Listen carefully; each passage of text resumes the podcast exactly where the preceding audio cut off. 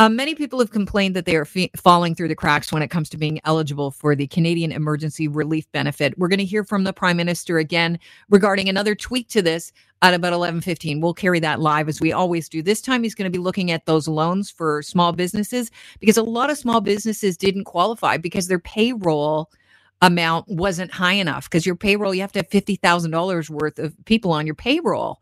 And some small businesses were like, well, that's they, I, I don't qualify. So what's in it for me? A lot of businesses as well say that $40,000 interest free ro- loan does not really help me because I'm going to get farther into debt. I need, you know, with the case of restaurants, we need a little bit of a break as far as lease, a lease relief, if there's any, you know, rent relief here. Um, yesterday, he announced that the federal uh, government will be expanding the CERB, the CERB, to include you if you work and you are earning less than $1,000 a month. If you've run out of EI, also included. And if you're a seasonal worker, you're good to go. In the announcement, he also meant mentioned artists and creative people. One of the most creative people I've ever met in my life happens to be our next guest, Torquil Campbell. He's an actor, he's a frontman for Stars in Memphis. And uh, I'd like to say friend of the show. It's been a couple of years, Torque, but welcome back. Thanks for having me. How are you?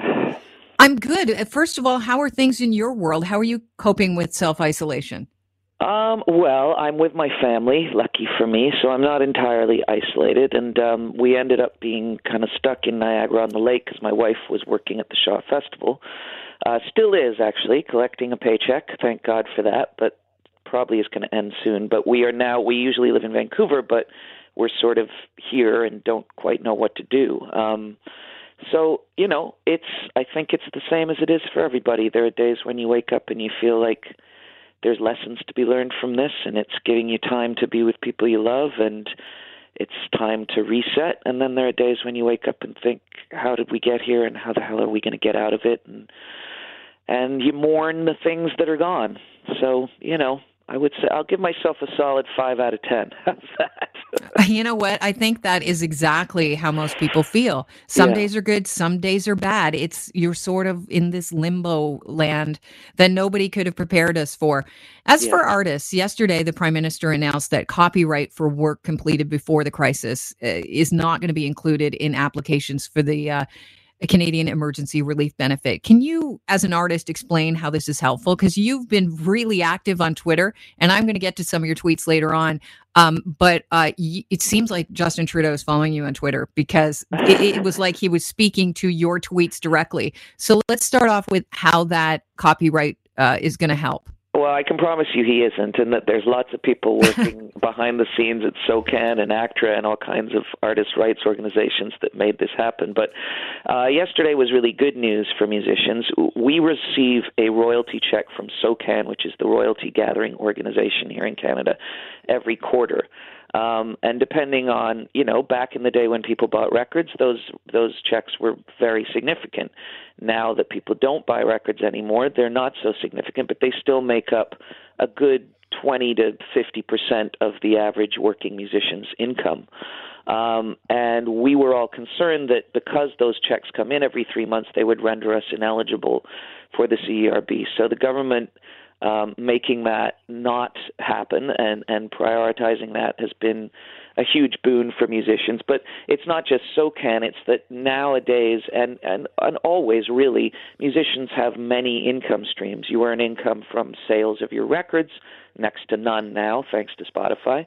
Um, you earn money from merchandise that you might sell online, from shows that are no longer able to be played and you earn money from SOCAN. So at this point, the only streams left are merchandise and SOCAN. And merchandise, you're asking people who've lost their jobs to go buy merchandise, so that's not going to really happen.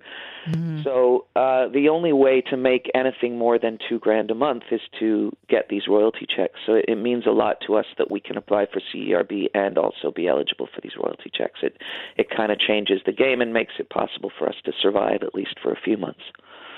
I mentioned on Twitter you've been pretty active. You you criticized politicians on Twitter for not list, listing artists as workers who make up our society. And yesterday yeah. the PM said that I'm going to quote here, during these difficult times, it's artists who allow us to dream and put a bit of sunshine into our daily lives. We appreciate what you do. Your reaction to that? I'm thrilled, and I really appreciate the Prime Minister taking that time to speak to us and to acknowledge the amount of time people right now are spending gaining solace and hope and peace and entertainment from art and from the things we make. And uh, you know, I, I, I'm really impressed that the government seems to be quite porous and transparent right now. And when people start talking about stuff on social media or complaining directly to their MPs, there seems to be a, a response. And um, I was gratified, and I hope that that attitude continues during this because we were the first out. You know, theaters and movie theaters and gallery spaces and bookstores, they were the first to close, and they'll be the last to open. Um, the reality is that I am expecting not to do what I love for a period of two to three years. And I don't know how I'm going to survive. I don't know how I'm going to feed my family, how I'm going to make a living. Um, but I do know that I'm an artist and that I play a role in society, and that right now, as people try to struggle through this psychologically and emotionally, um, there's a lot to be said for art as a panacea and as a a way for people to heal themselves, if only temporarily. So it really means a lot to me that that was said. And I hope that when this is all over and we go back to whatever normality is, people can remember that, you know, the reason we're all staying home right now, the reason we're all doing this for each other is so that we can protect what we call our society and our culture. And our society and our culture is based on having common stories that we tell each other, common songs that we sing to each other, common books that we read. And those things bring us together and make us understand who we are, and they're as fundamentally important to having a society as any other sector. So uh, I, I really appreciated the Prime Minister's remarks. We're speaking with Torquil Campbell, who's an actor and frontman of the Stars and Memphis, uh, two of my uh, favorite bands. And I, I, was listening to some Memphis last week, and oh, uh, one one of your earlier albums, and I really uh, I did appreciate it. I, I, felt it it struck a chord and, and, and hit exactly where I was feeling. And it's so important that we uh, you know revisit our music. But last week you tweeted out that's something that you know i just want to get a gauge on where you are here. Um, um, I, I feel like uh, asking you to elaborate on your tweet that i'm about to read is a bit pointless but I, i'm wondering if you were having a bad day or blowing off steam or you know it's entirely if, possible. or if successful artists might be yeah yeah might be out of touch so here's here's your tweet last week Hey, all you lovely artists who have made lots of money. It's very sweet yeah. that you're doing stuff for free right now, but it devalues the rest of our work and makes us look and feel like beggars. Could you just go away and maybe make some space for all of us who aren't rich? Yeah. Because you mentioned yeah, Sorry. you mentioned that it, you know it's going to be at least two years before you can get back to doing what you love, and I think that people listening who don't understand the plight of the artist and where you're coming from uh, would go, well, just do what the Barenaked Ladies are. Just throw out a selfie jam cam. Right. Right. Um, yeah, I mean, I, I have a, a podcast called Soft Revolution that I've just started that people should go check out. But I talked about, we had an argument, me and the great playwright Michael Healey had an argument about this the other day. I'll, I'm going to stand by that tweet because um, – I think I, while the impulse on the behalf, on the part of somebody like say Patrick Stewart, who's reading Shakespeare sonnets every day, or John Krasinski, who's doing a talk show from his house, I think those impulses are beautiful. I think that those people are trying to cheer people up and give them some comfort. Um, but I also, I'm also looking at the reality of my business, and the reality is that there is no comeback for us. Um, not just for the foreseeable future, but for the unforeseeable one. Um, the profundity of job loss, the extent of the collapse in the world of art is total. There are 100% of performing artists on this continent who are unemployed. Nobody's working.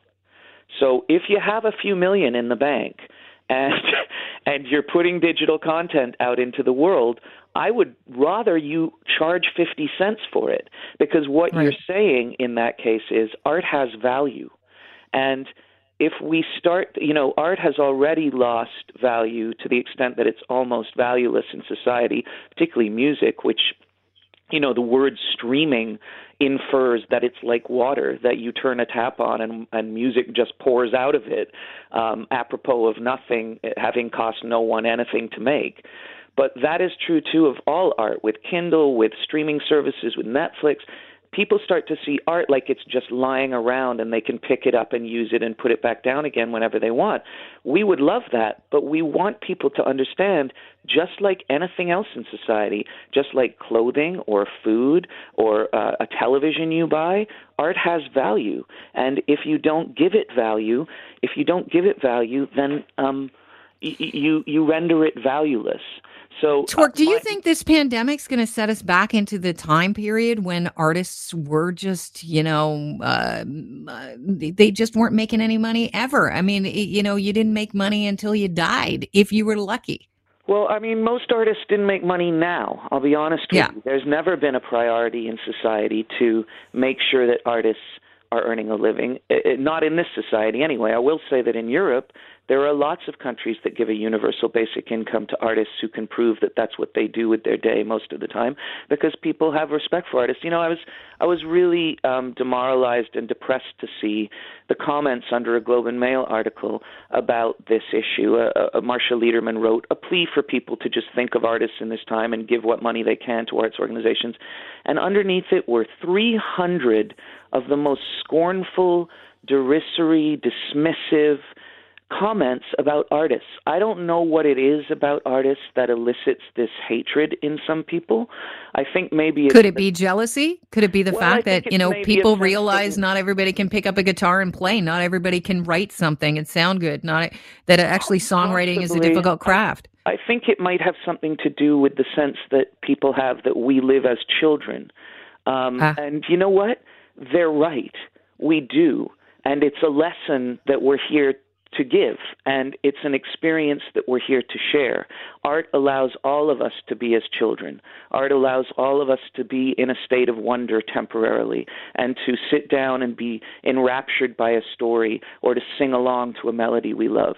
And yes, those things are febrile, and yes, those things are, in, in many ways, I guess, trivial, but they're not trivial when you're grieving the loss of someone. They're not trivial when your relationship ends.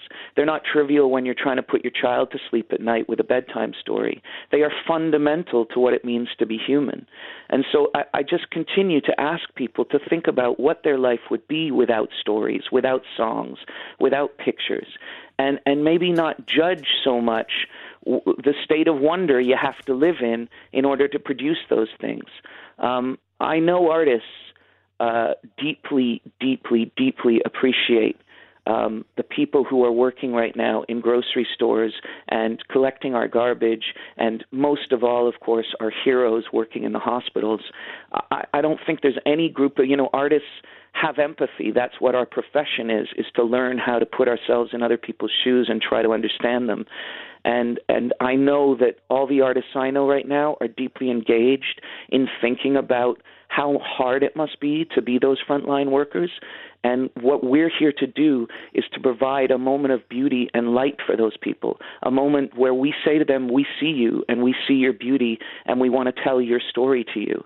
And I think that's worth something. I think it's worth a few bucks. I think it's worth funding. I think it's worth the society protecting it. And I'm hoping that when we come out of this and people look back on this experience, they see that their common stories, the things that kept them together as families, as communities, were melodies, were songs, were stories, were pictures, and those things meant something to them. And and that's all I'm asking is that people put us alongside everyone else in this common struggle to get through this. Torque, it's always interesting talking to you, and I could talk to you for hours. I got to leave it at that because we're up against a, a news uh, break. But thank you so much for joining us. Soft Revolution is your podcast. You can find it anywhere that uh, people download podcasts. That's right. And thank you so cool. much for talking to me, and thanks for giving me a chance to express this.